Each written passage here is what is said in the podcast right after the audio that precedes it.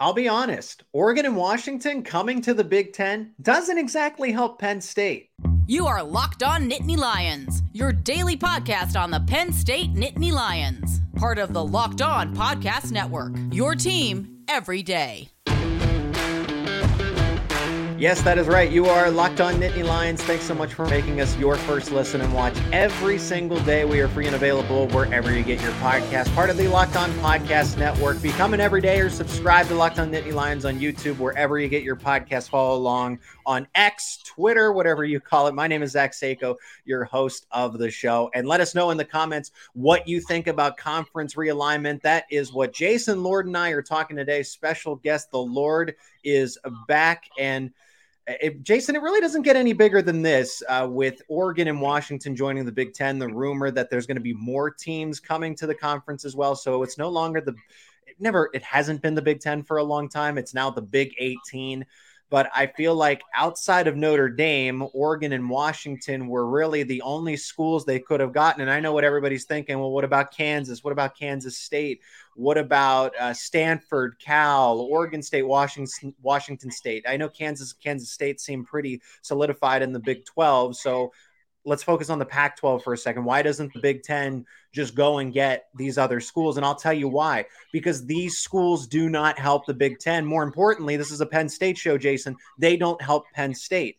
When this contract was negotiated with Fox, NBC, and CBS, these schools are getting $100 million a year. That is a home run for Pat Kraft and any athletic director in the Big Ten. When you add more teams to the Big Ten, you get smaller pieces of the pie. So that means that Penn State, instead of getting 100 million to maintain all 31 varsity sports, get the best for football, men's basketball, wrestling, the premier sports that this school has to offer. Right? I'm not trying to discount anybody else, but come on, when we think about Penn State, it's about football, wrestling, and men's basketball. Yes, there's men's hockey. Uh, all the other teams are really good, but that's besides the point. Pat Kraft has a job to do, and when you add more schools into the mix, that's what happens. So for for Penn State, this is it's cool, but I don't know how productive it is. If I'm being honest, I don't know that adding more schools outside of maybe Notre Dame are, are really all that productive for Penn State in terms of financial benefit. Just talking about for Penn State and not the Big Ten. Yeah, I agree with you. I think when, when you look at really what is going forward now, I thought they added two teams maybe a little too quickly, and yeah. the, the, expansion I think is, is fine.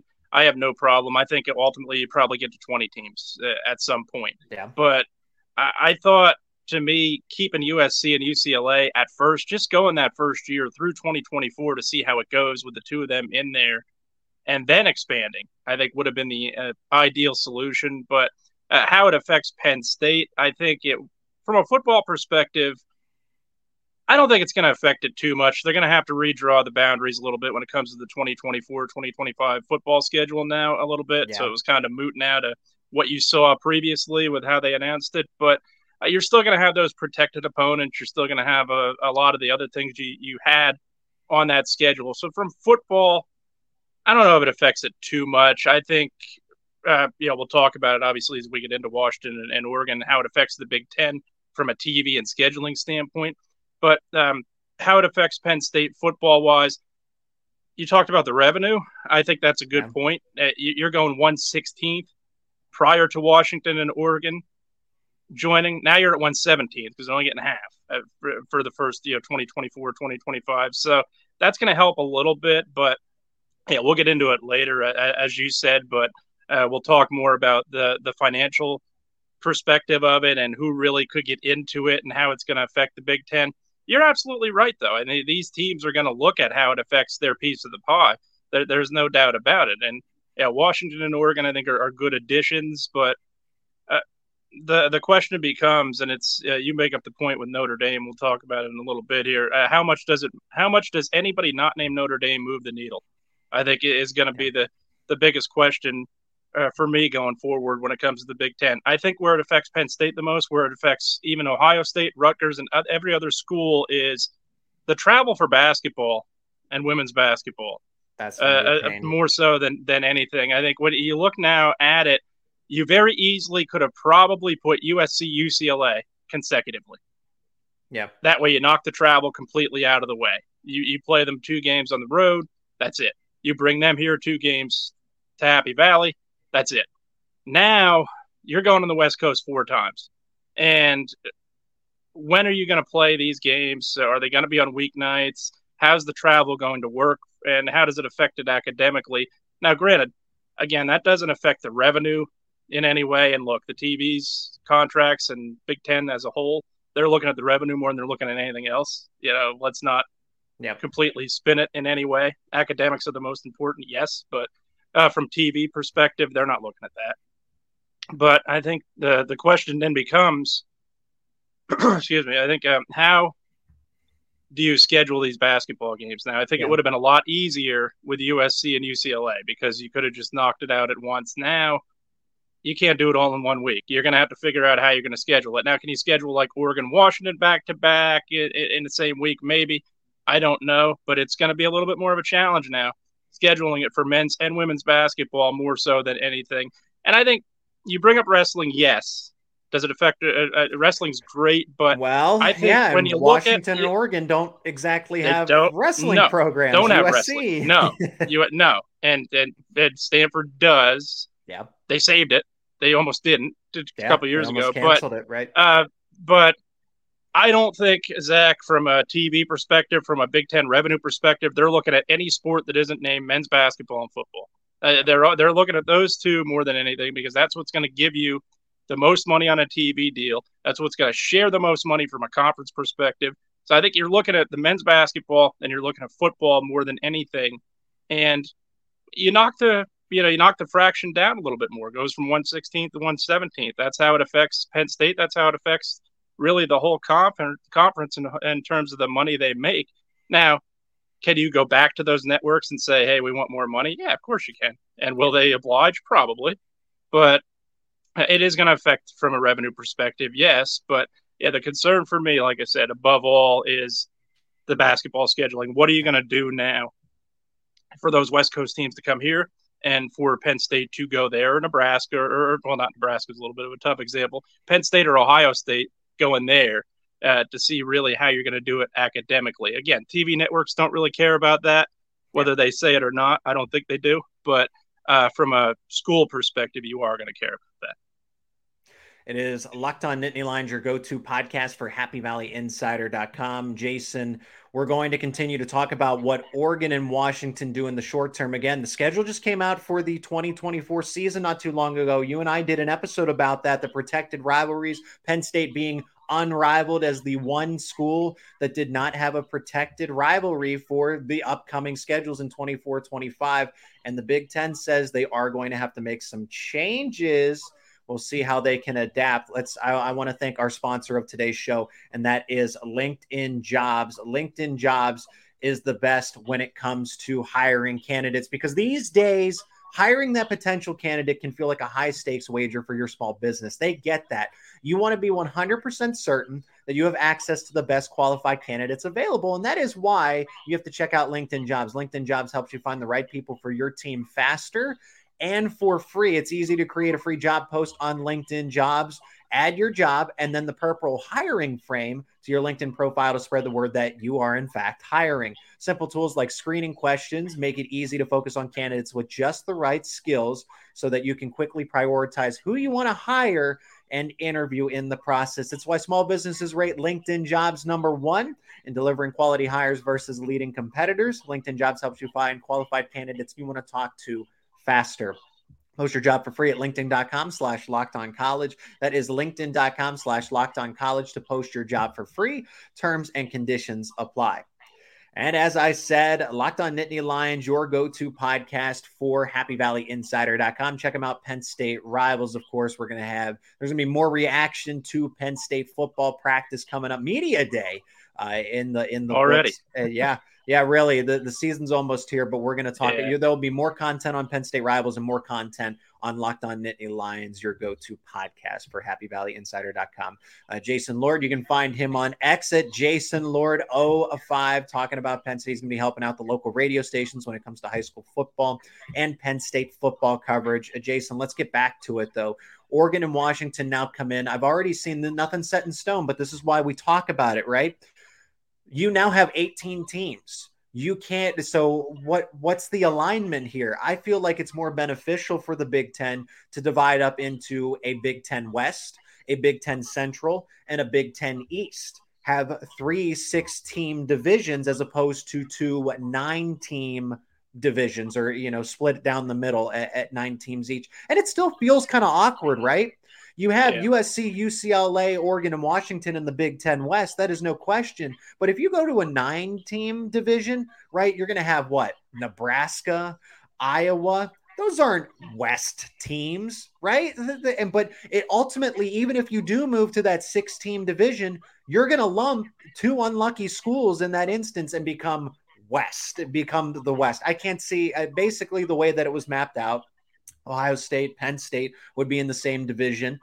If you move to three, right? If you move to three, if you move to nine, then you're going to get Michigan, Ohio State, and Penn State. So the Big Ten's going to make some big decisions if they're going to split that up. And then again, I think you are going to have the, those protected rivals are going to stay. As you mentioned, Ohio State and Michigan are going to play each other. Penn State being unrivaled – they're going to play anybody and everybody really. So I, Oregon and Washington ultimately what they do is they create a Big 10 West division. Truly, they they help out USC and UCLA logistically in terms of travel. I don't know who this benefits anybody else in the Big 10. This this ultimately helps that cluster of four schools. Oregon and Washington really help them in terms of all the logistics. And then just as far as playing them, like Oregon's going to be fun to like that's how how excited did people get when Ohio State and Oregon played each other last season early in early in the year? Right, that was a lot of fun. Yeah. Penn State and Washington, people uh, remember back to the Fiesta Bowl mostly because the Nittany Lions won. You know that's why it was all that why that's why it was all the more fun. But that was an iconic game. I really thought Utah would have been a fun addition to the Big Ten. They ultimately choose the Big Twelve, and I think BYU had something to do that. But this is what's going to happen now. As far as scheduling, Jason, I mean, the 2024 and 25 schedules were chosen. We don't know what order they're going to be in, but now Oregon and Washington have completely brand new schedules, and you got to find a way to give them nine conference opponents. Yeah, you got to find a way to squeeze them in. I think you got to go back to the drawing board a little bit when it comes to scheduling 2024 yeah. and 2025 now. And it, the protected opponents, as we said, are going to stay the same. So you're not going to have to worry about changing that. Yeah. Uh, that's not going to be affected a lot. I don't know if if you you could say this from a scheduling perspective, it's going to completely change a lot of things, but it's mm-hmm. going to have to be altered. So uh, you're going to have to go back to the drawing board a little bit, and uh, we'll see. Mm-hmm. Because I think you could make the argument with the flex scheduling in 2024, 2025, Penn State benefited quite a bit from it in 2024, especially. Yeah. And it had two big home games there, and and then 2025, uh, you had the the schedule from home perspective wasn't great, but you had the, the I, I, thought you benefited well because it divided itself out really well. Now you got to go back to the drawing board a little bit and see what you're going to do. Um, I do think, from a scheduling perspective, in terms of game times, it's going to help the Big Ten a little bit because now you have that chance. And again, you're probably going to have Rutgers, Indiana, Northwestern teams like that in this spot, but I think now you have that opportunity to have all time slots of the day scheduled. You remember how yeah. popular Pac-12 After Dark was? Yeah. I think there's a chance you could play 10:30 Big Ten games now. Big Does FS1 dark, pick up? Yeah. yeah. Does FS1 pick up a 10:30 game? Does, does, somebody else pick up a you know a 10 p.m. kickoff game mm-hmm. uh, where you have maybe Washington and, and yeah. Rutgers or Indiana and North or Northwestern and USC or something like that? Right. I think it helps there. I also think it helps from a November primetime game perspective too, because you know how upset Penn State and Ohio State were about having to play those November primetime the weather. games this year. Those weather games. Yeah. Uh, the weather, yeah, and I think um, I, I, I always felt like the weather was kind of blown out of proportion a little bit, but uh, you know that's uh, they're the big schools. You got to cater to the big schools in the Big yes, Ten, no matter what. And um, Penn State, I think it does help them a little bit this year because they're on Thanksgiving break and you know, they're playing indoors uh, against Michigan State, so that's going to help a little bit. But and but Ohio State's playing that November night game, and I think they made it really clear. Look, we made the concessions this year.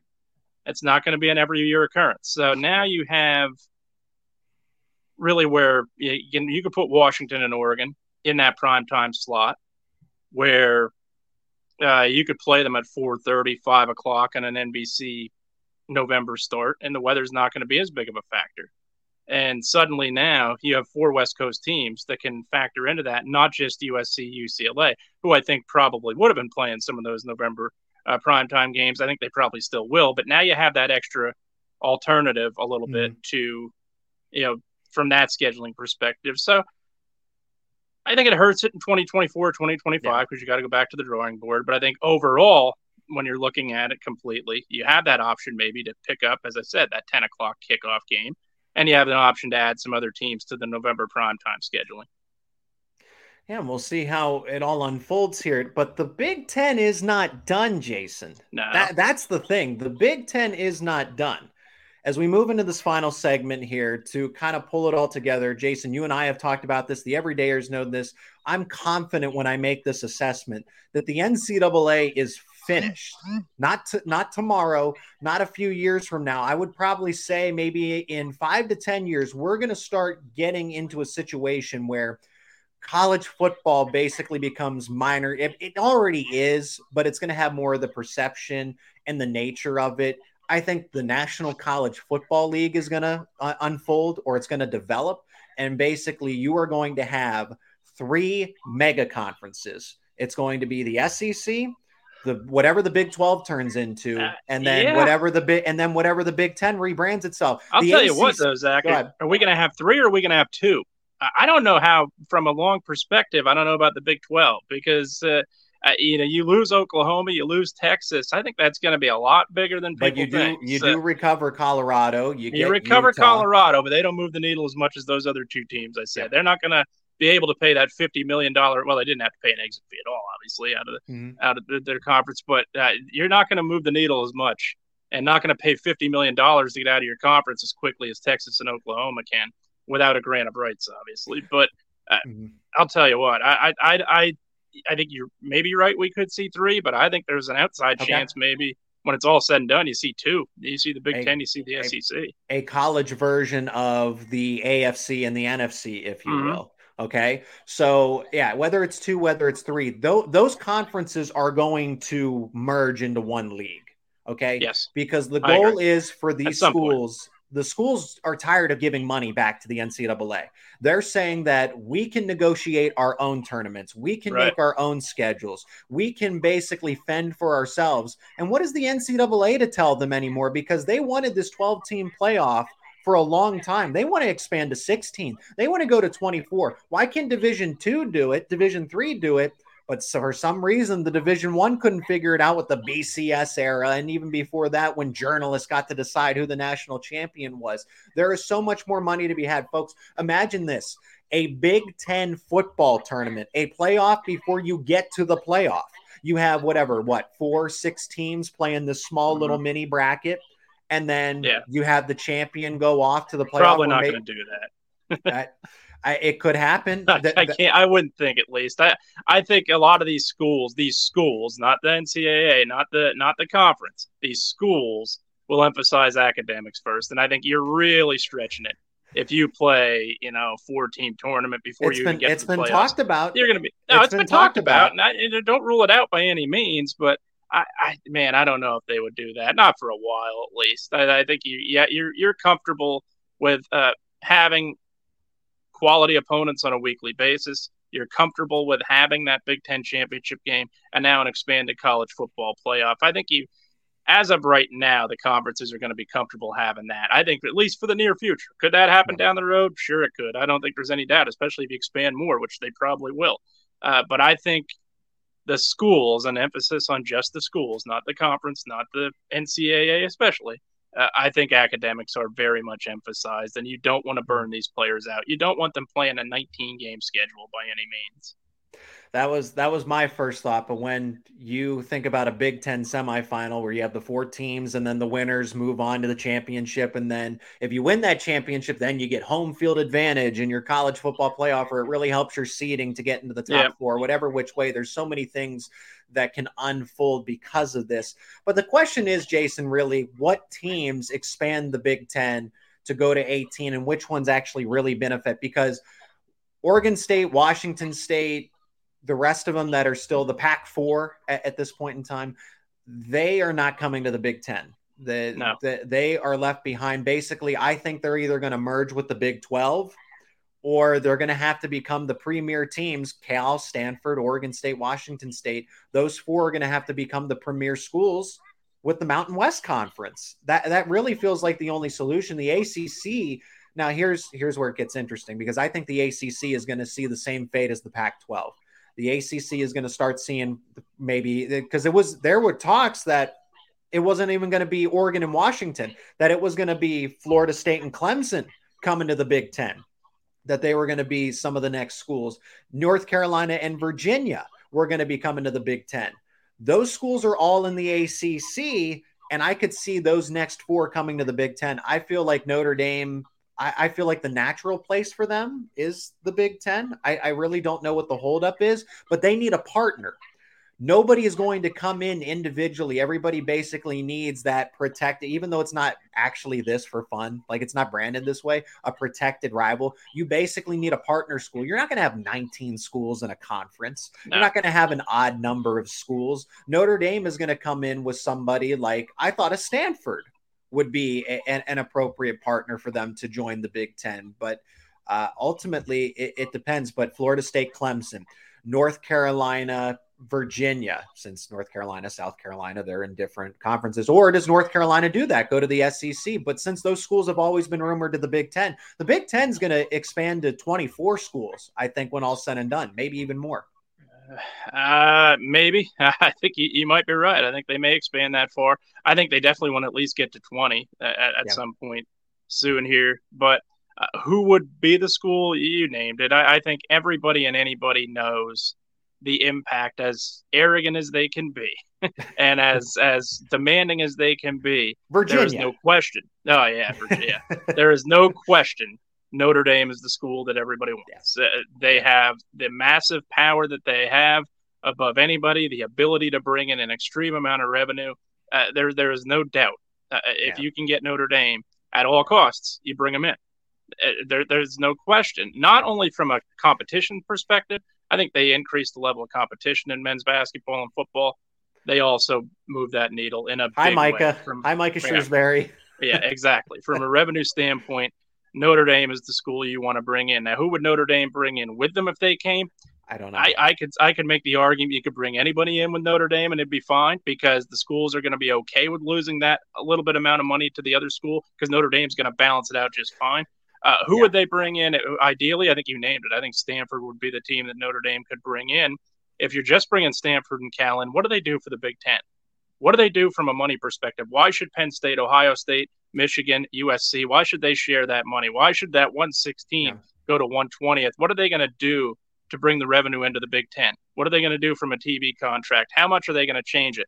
Stanford is great academically. Stanford is great consistently with a Directors Cup standing. Mm-hmm. Do they give you enough interest, football and basketball wise, to move that revenue further? I don't know. Does Cal? I'm not sure either. Cal, Cal definitely does not. Cal no, is uh, no. they they want to go. There's been talk that they go FCS that yeah, they completely yeah. drop very, very much so, very much so. So yeah. Notre Dame's the team I think of. You, you talk about the ACC schools, accreditation is going to have to be the issue with them. AAU certification.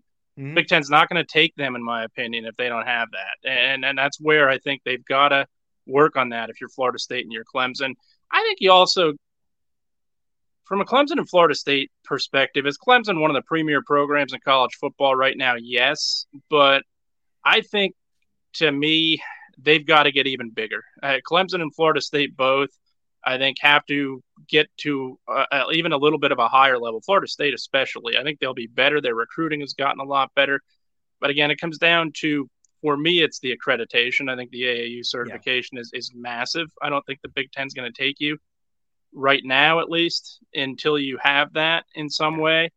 But uh, Florida State in 1993, 1994, I would have taken them in a heartbeat in the Big Ten. Uh, but now, do they have the ability to be that premier school like USC, Ohio State, Penn State, Michigan are? I, I, I don't know. and, and I think that's where uh, the question has to be asked for the Big Ten. Are you going to expand? I think there's no doubt you're going to expand. Who are you going to bring in? Everybody's top priority, as I said, is, is going to have to be Notre Dame. If you can get them in some way, you get them. Uh, Notre Dame just can move the needle like nobody else, and, and and that's just the realistic part of it. They they make the most money. There's a reason they're on their they're on their own network as a, as one school. Uh, it, it's the money they bring in. It's the the tradition they have. It's the establishment of that program from a, a top to bottom, and the fan base is just absolutely driven in a, in a big way. And that's why Notre Dame has to be the top school, the top target for anybody, for the Big Ten, for the SEC. And uh, if you can get them, I'm not sure it matters much who that second team is that comes in with them. I think it preferably you would probably say Stanford because yeah. I think Notre Dame Stanford would be a good. I think they consistently could be that protected opponent, maybe, or USC could be their protected opponent. I don't know, but uh, Notre Dame again is just clearly number one above all. Would be the program you want to bring in. I, would rather see Penn State play Notre Dame every single year uh, and not oh Pitt, yeah instead of instead of a school like Pitt. So seeing yeah oh there's no doubt it benefits both schools when you play Penn yeah. State and Notre Dame. Penn State and Pitt to me I think uh, the argument can easily be made. Pitt needs Penn State a lot more than Penn State needs Pitt. There's there's there's no question about that. That's when you had that game in 2016. I thought it was a special atmosphere at Heinz Field. I thought it was an mm-hmm. incredible game it felt like the rivalry was there, absolutely. And uh, yeah, they played each other three more times, and then I think yeah. called it what the Keystone Classic for those four years, and it was great. But no, I don't think he could play that every year. I think it. I think from a uh, right now, at least, it's it's still a little bit one sided. Pitt's gotten to be a lot better. They yeah. won the ACC with Kenny Pickett there, so I, I think they're they're a lot more respectable school. You have the hatred between Narduzzi and Franklin. I think that's very clear as day. But I think from a matchup perspective, uh, from a, a, Big Ten perspective, I don't think Pitt helps Penn State that much. I think Penn State and Notre Dame, Penn State and anybody else in terms of a premier non-conference opponent, a premier non-conference being the key word, would be a lot better than playing Pitt.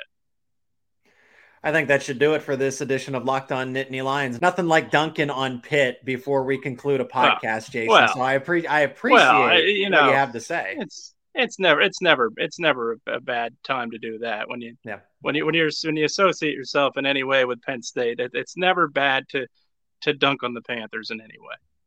Appreciate the time as always and can't wait to do this again, Jason. Oh, can't wait. Looking forward to it. Thanks for having me, Zach. Thanks for checking out this episode of Locked On Nittany Lions. Become an everydayer. Subscribe to Locked On Nittany Lions on YouTube and wherever you get your podcast. Follow along on X, Twitter, as it's formerly known, at my personal account at Zach underscore Seiko and at Locked On Nittany for more Penn State football content.